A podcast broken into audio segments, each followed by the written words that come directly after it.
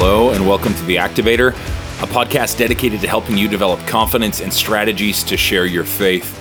My name's Josh Duell, and on today's episode, we're going to be continuing on through part two of a conversation I recently had with Andy Steiger. We're going to be talking about the five biggest questions Andy encounters when sharing the gospel. He's going to share some tips on how to respond to some common questions and how to respond even when you don't know the answer. He's going to share some ideas on how the church could be more effective at engaging our present culture. And we're going to wrap up by talking about the Thinking series, which Andy produced. So thanks for tuning in for part two, and I hope you enjoy the podcast. Andy, when I first moved to Vancouver, I made a survey and I, and I walked around the streets and asked people their beliefs. I, I didn't grow up in Vancouver, um, but it, it's one of the most multicultural, multi ethnic cities, um, really anywhere. And so I wanted to go out and find out some of the the questions and doubts and problems that people had with God, which opened the door for so many good discussions. Actually, I remember one guy coming to faith in a park as I just did this simple survey, uh, which was it wasn't really a trick. It wasn't a, a, bait and switch. It was me legitimately trying to figure out what people believed in the city. Um, I'm curious as you engage with people around North America. What do you see as being some of the biggest questions people struggle with? You know, by and large, uh, the the biggest question that, that I see people struggling with is the question of evil mm. um, and suffering.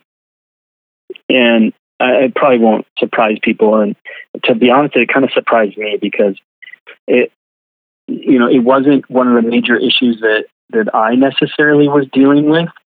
However, the more I've thought about it, the more I realized that suffering and evil is kind of uh, a touch point for, I think, every question that we ask.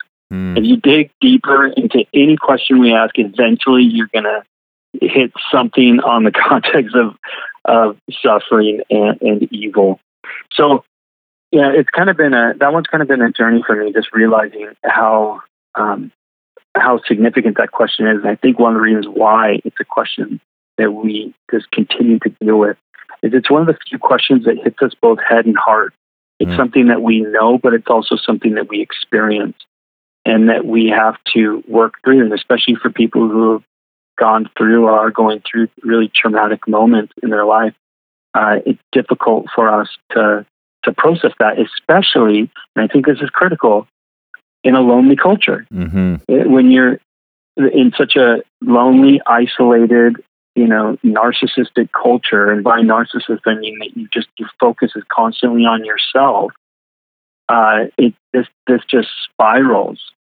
Um, you know, yeah. Let, let me, can I just say one thing here? Yeah. That might kind of help with this. One of the things that God's really teaching me lately is, you know, even, you know, you know, this idea of, of evangelism or this idea of listening. This is something that we do more that we do not just for people who are Christians, for non Christians, but for Christians as well, right? It's an attitude of how we how we live and how we understand, you know, who we are. So, so for example, uh, a couple months ago, uh, before COVID, uh, a friend of mine, um, his wife uh, had a miscarriage, and he was really struggling with this. And so he was a Christian, right? Struggling with this and has lots of doubts and questions, which is normal and he came over to my house for a hot tub. And uh, some great evangelism, by the way, takes place in a hot tub. All right, everyone get a hot tub. and, and I just listened to him for you know an hour and a half, two hours, and and at times where he was silent, and other times where he cried.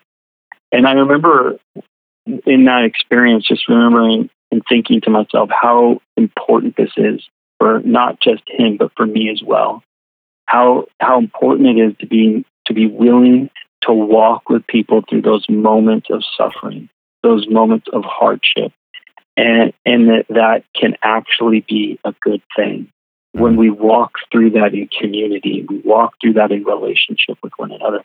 But how often that's not the case? How often it's the case that we will walk through it in isolation, where we will separate ourselves from people as we go through those hard times, and is what we do is our first MO, right?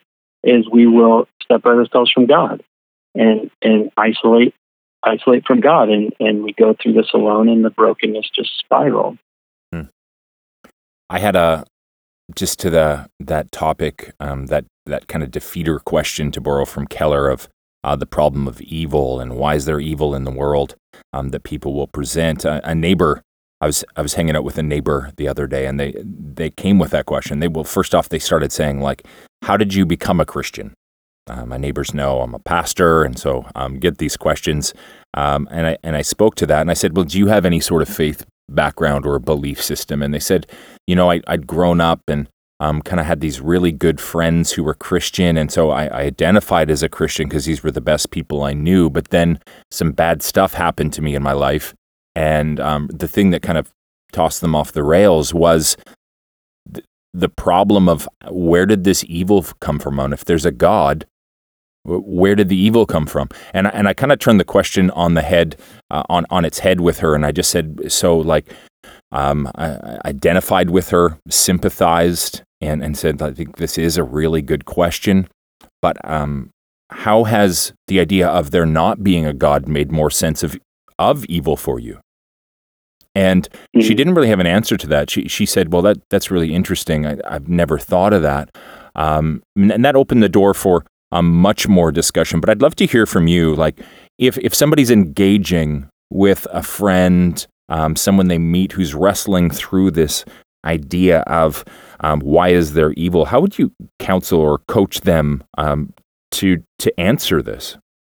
Well, I think this is a, this is a good uh, scenario you presented because, on the one hand, I presented a story where a person, you know, is going through suffering evil at an experiential level. So it's something that they're experiencing and they're wrestling through it. And so the the default in that moment is listen, the way you're going to love that person in that moment is just by being with them and by being silent at times mm. and just listening to them and caring for them and, and being present uh, is loving them in that moment. Now, you're presenting a different scenario, and I think people just need to be cognizant that evil is one of those things that's experienced in different ways. It's experienced, you know, uh, emotionally, you know, it's experienced you know, experientially, but it's also experienced uh, or wrestled with mentally and intellectually. And so you, you, your story is more one where they're engaging with the question more at an intellectual level. You know, why, why is there, there evil?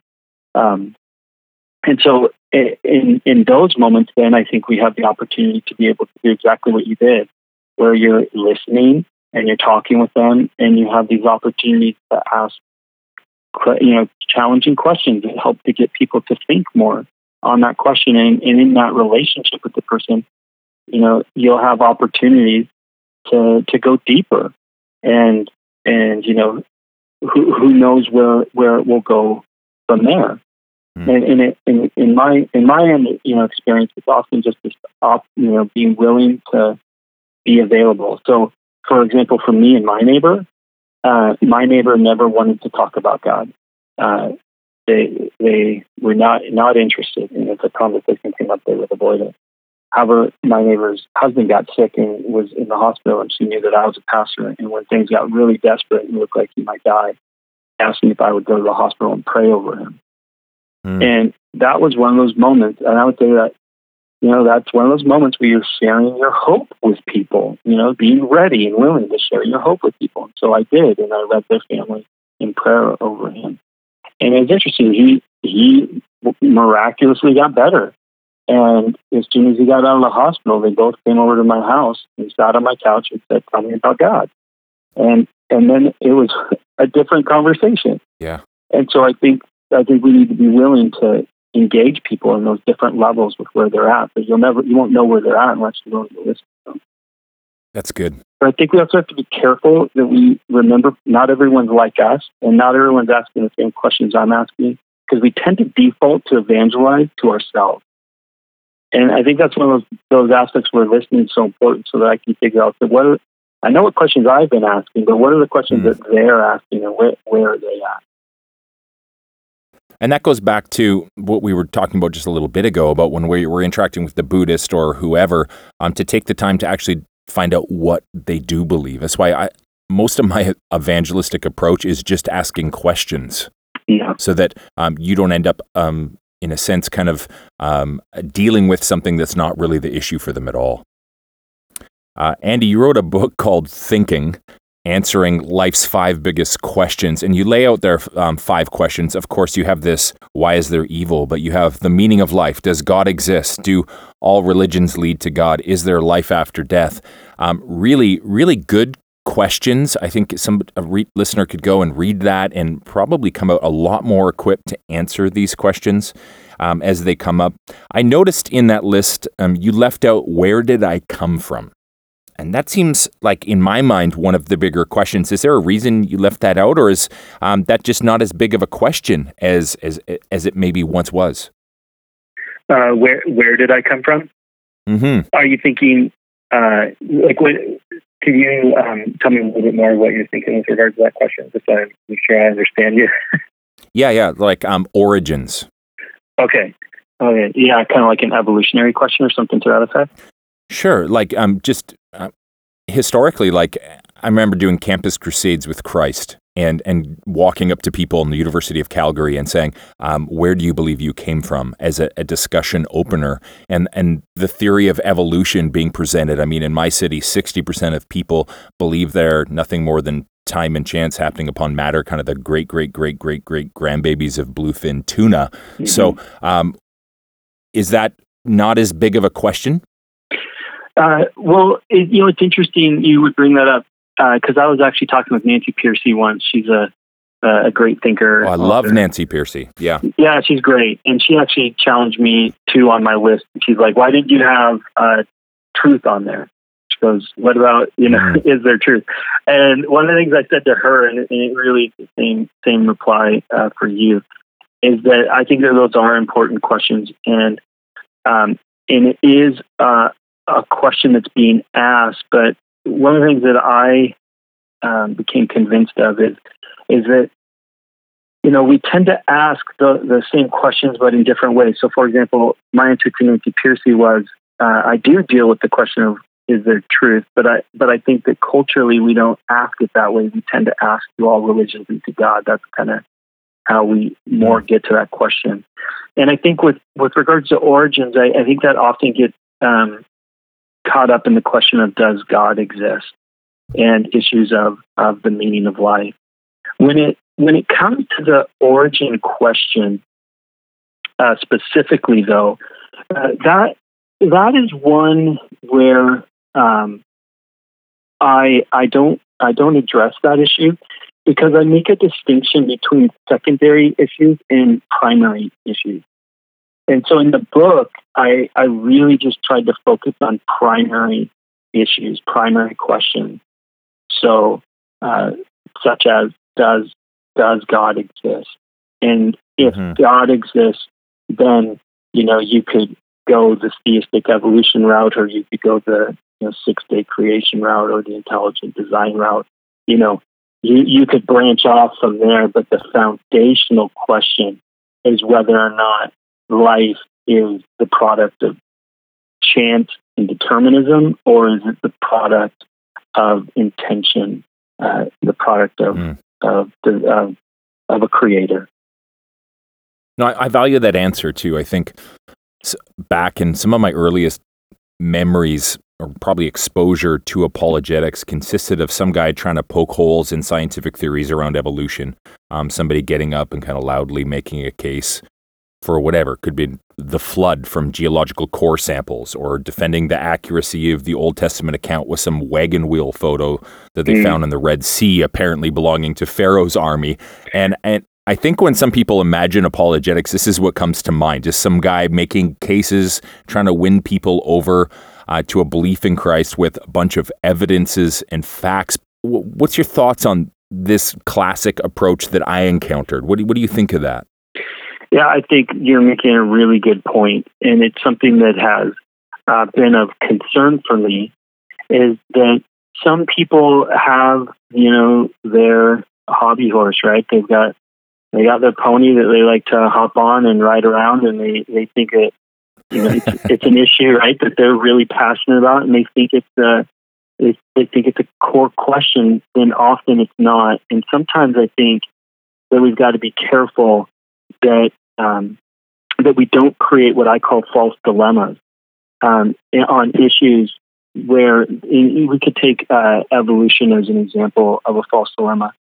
Uh, for a long time, when I first became a Christian, uh, what I found in the church was this was this idea that if evolution was true, Christianity was false. But if we could show that evolution was false, Christianity was true. And this is an absolute false dilemma. And it sadly took me far too long to realize that the logic in all this was was horrendous. That that, that didn't follow. There are I know lots of people, by the way, that don't believe in you know neo Darwinism, uh, th- but they're not Christian. You know, they they have a different idea of the origin, um, and the and but sadly, I know of a lot of people that abandoned their faith because they weren't sure about what to do about about evolution. And so I think we need to make sure that we're understanding questions clearly. And I do believe that's a part of apologetic to make sure that you know we have good, clear thinking as we're helping people with their questions. And also at times I think that we're making sure that we're leaving room for people to be able to work through um, what I would call open-handed questions, and that are those are those are different questions within Christianity that we hold with an open hand. In that we're willing to, you know, give people the freedom to work out, you know, what they think on a specific issue because we, are not exactly sure. And, um, and mm-hmm. you know, we can see that. I would argue that evolution is one of those that I, I don't know exactly um, in, that there's a. I, I would argue that there's not a you know an orthodox view on that, and we see a variety of well-respected theologians that have a variety of opinion uh, on that subject. And so I think we need to be willing to um, have some grace there. We also see this with other doctrinal issues such as Calvinism and Arminian views, or you know, whatever they might be, where we have some openness to that where we give people the freedom to to work through those questions. Yeah, not not make that our, our starting point. And it kind of makes me think of the Apostles' Creed and just sticking to um, the big blocks, grabbing the the close handed issues, beginning mm-hmm. with, I mean, really the need of saving uh, Christ, mm-hmm. the cross, God's um, inserting Himself into humanity in order to rescue it. And sometimes we're trying to die on a um, a secondary hill before we've even broached the fr- the, the primary hill. Well, and that, and for some people, that's what they think evangelism is. Like, yeah. Unfortunately, I know too many people that think that if I can convince somebody that you know abortion is wrong, that I've evangelized them, and and that's that you know that's not the gospel. Um, the same thing with evolution and a whole bunch of, of other issues. Um, and that that's where things can get concerning for me. And if I could actually just give you know, some words of encouragement to listeners. One of the things that you'll find is if you if you engage people in secondary issues, it will often be contentious and will will often lead to arguments. Uh, that it just it, it just does. However, if you do a primary issue, it, it rarely uh, leads to arguments and often is a much more open conversation and gets to the gospel. That's fascinating, eh? How that works. Yeah. I haven't really put that together before, but when I think back, uh, I, I've found that to be true as well. Yeah. I think there's probably some listening, um, and they're maybe thinking, I, I don't know what my friend's biggest question is. And maybe they're they're a little trepidatious about beginning a conversation. Maybe they don't even know how to start a conversation. What what sort of questions could someone ask to get a conversation going that might lead in to an opportunity to discuss some of these bigger questions and uh, have a meaningful discussion about faith? Yeah, my my encouragement to people would be uh, first and foremost, you know, that they have it in their mind that their desire is to love and to care for their friends, and to see how how they can do that as they're engaging with their friend and asking questions about themselves. Like am i committed to community? You know do i value relationships? That my friend needs a relationship with me but i also need a relationship with my friend. That this is good and healthy um, for for them, but it's also good and healthy uh, for me.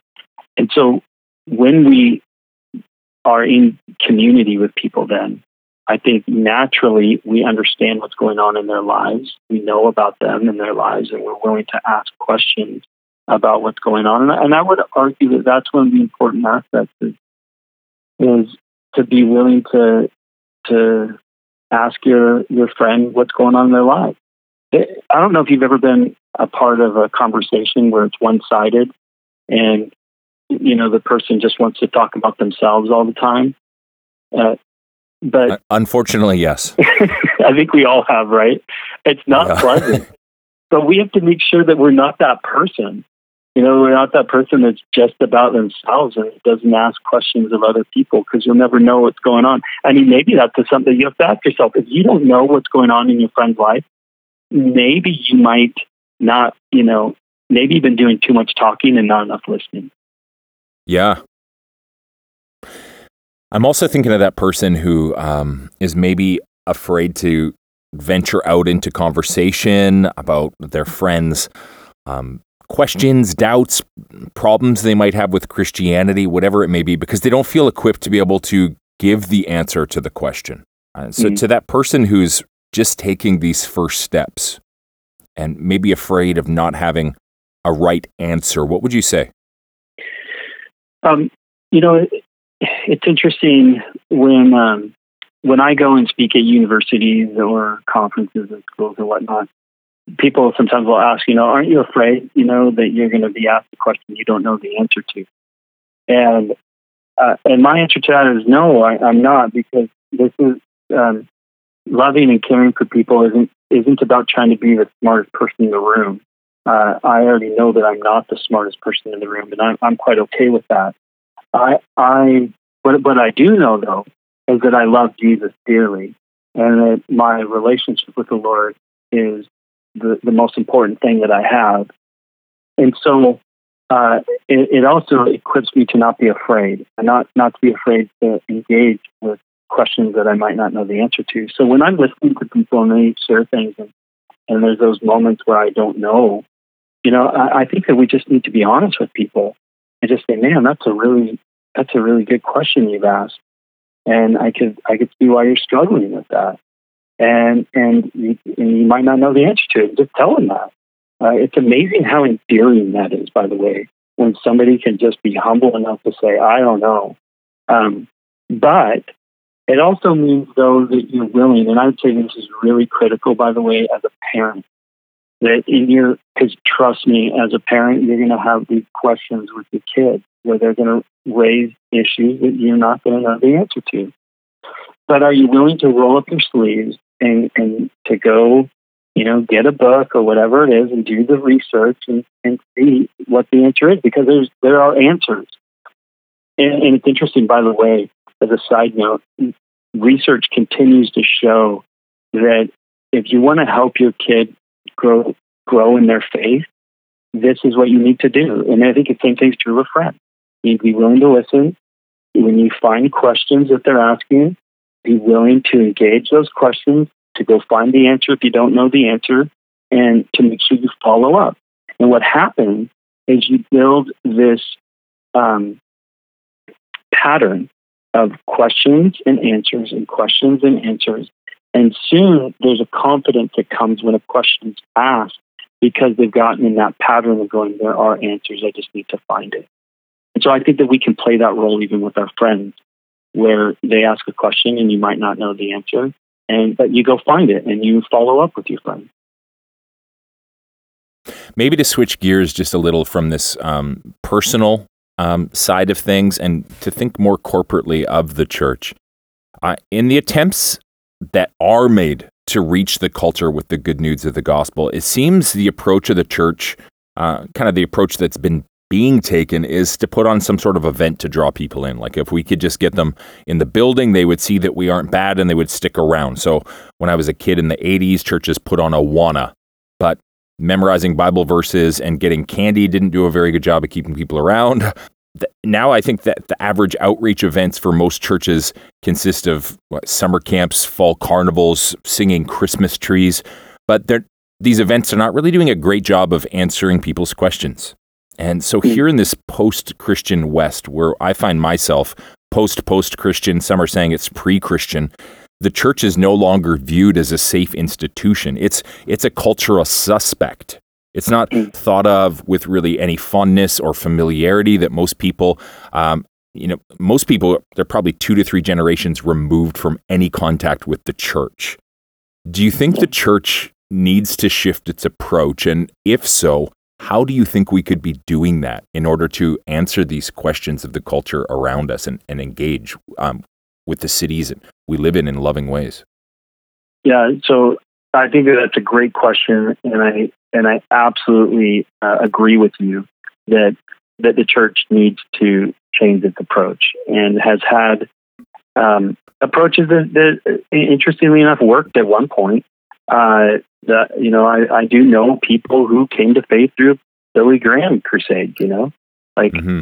like those had their moments, and maybe will again. I, I I'm not sure, uh, but there are. Do you know anyone who came to faith through a singing Christmas tree? I, now, to be yeah, I don't know anybody on on the singing Christmas tree. Although I, I won't be surprised if there are. Uh, now, the one though that I really resonate with you that is with regards to Awana. Um, you know, my mom loves Awana dearly, and I hope she doesn't hear this because uh, I think uh, she would strangle me. But uh, I, I think Awana has not succeeded as well as we would have hoped. You know, when you have all these kids memorizing verses, and and I and I fear that you know we we made Christianity to just be um, you know, Bible verses ripped out of context and memorized. That mm-hmm. that really um, what what it hasn't helped in is that we've got a culture that, both outside the church but inside the church that doesn't understand what Christianity is. And, and, and that I think is one of our fundamental problems. They, they don't they don't understand what it truly means to be a, a Christian. And and so that's one of those reasons why we'll have people asking silly questions like whether or not you need to go to church and these other sorts of things. Because, you know, we've really sold people this idea that you just need to have a personal relationship with Jesus. Which by the way, I'd love for you to find that verse for me. You know, mm-hmm. find find that evangelistic verse where you need to go and have people invite Jesus into their heart. What you It's what Depeche you, Mode. Instead, personal Jesus. That's where it came right. from. That's right. and and that's what ends up happening is you create your own personal Jesus.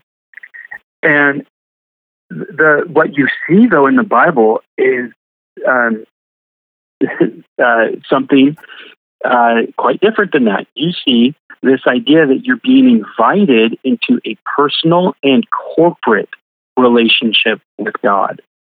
And and so then you start to see things differently. It's not just about um, me; it's about us. And and again, that that personal uh, aspect of it just really feeds the narcissism and the consumer culture that we've bred oh, here yeah. in the West. Yeah.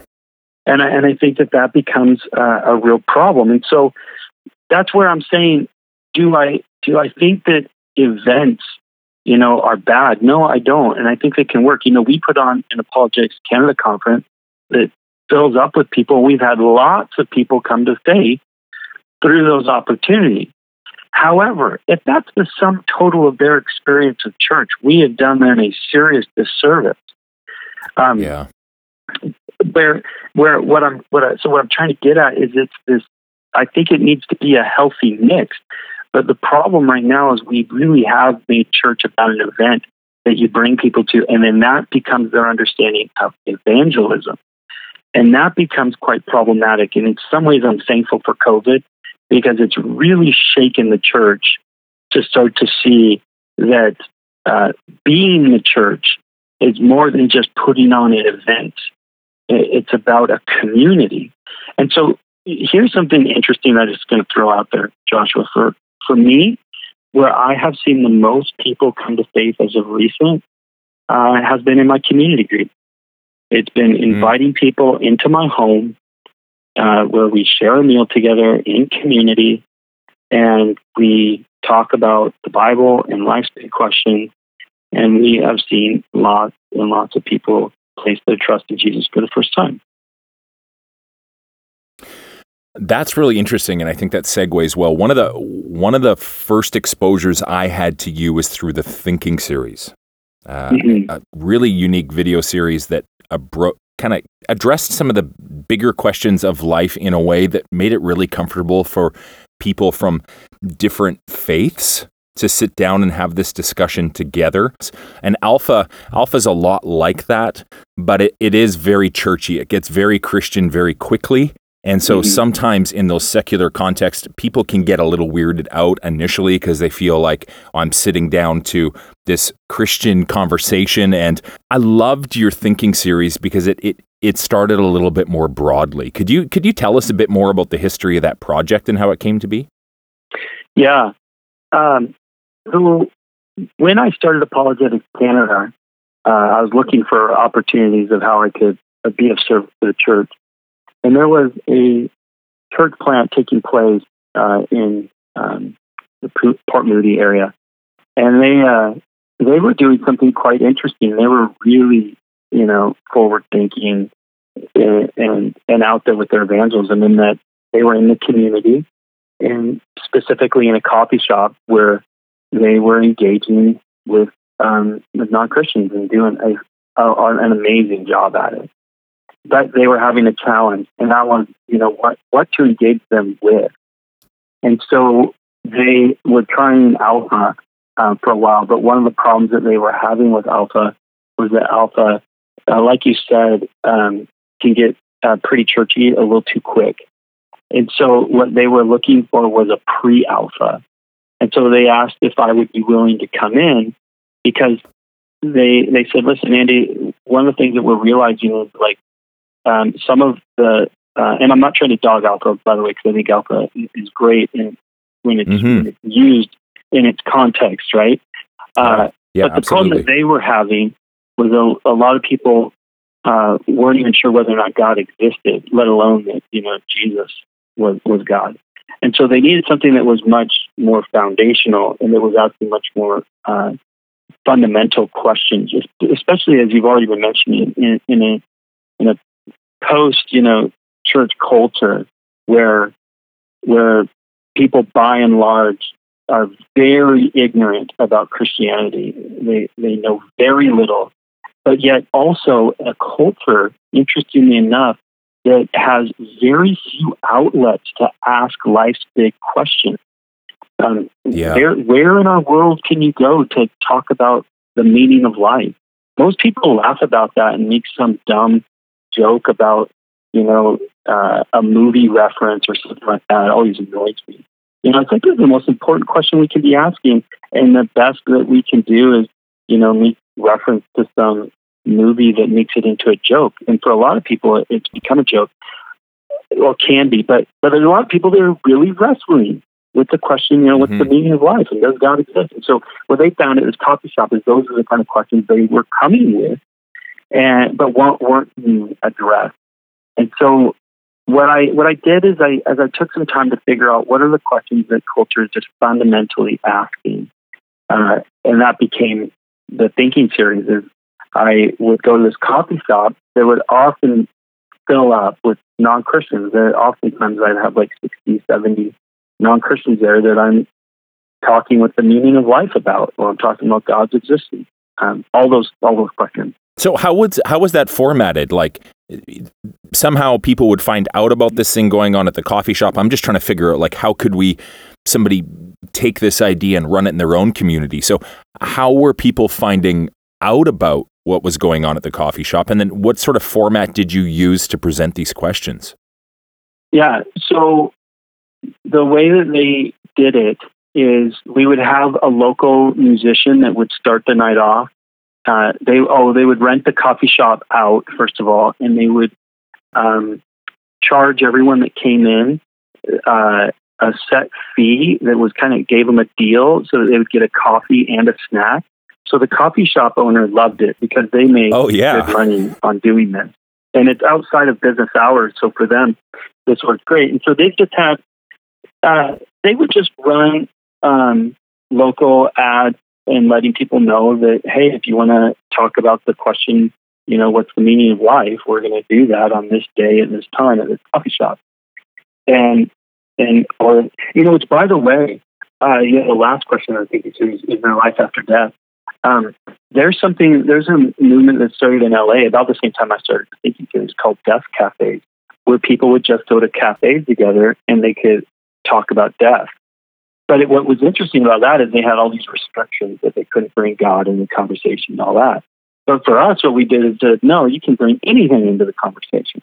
And people did. They would also talk about all sorts of interesting stuff. And we had people of every kind of background uh, that would come out to the coffee shop which means then that you're going to have some interesting conversations and, and in gentleness and respect, you're going to need to navigate through, you know, maybe somebody's new age ideas, uh, which could get fairly bizarre. But there were little tools, little tricks that I learned along the way to just um, to make things go smoothly and and to make things comfortable for people, even though all sorts of worldviews are being brought up.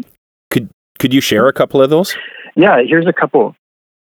Yeah, here's the most important one. Uh, I never ever do a speaking engagement without humanizing myself first. Uh, and by that, I mean I will always tell people my name. I'll always be um, vulnerable with people. I'll let them know that I'm a husband, a father.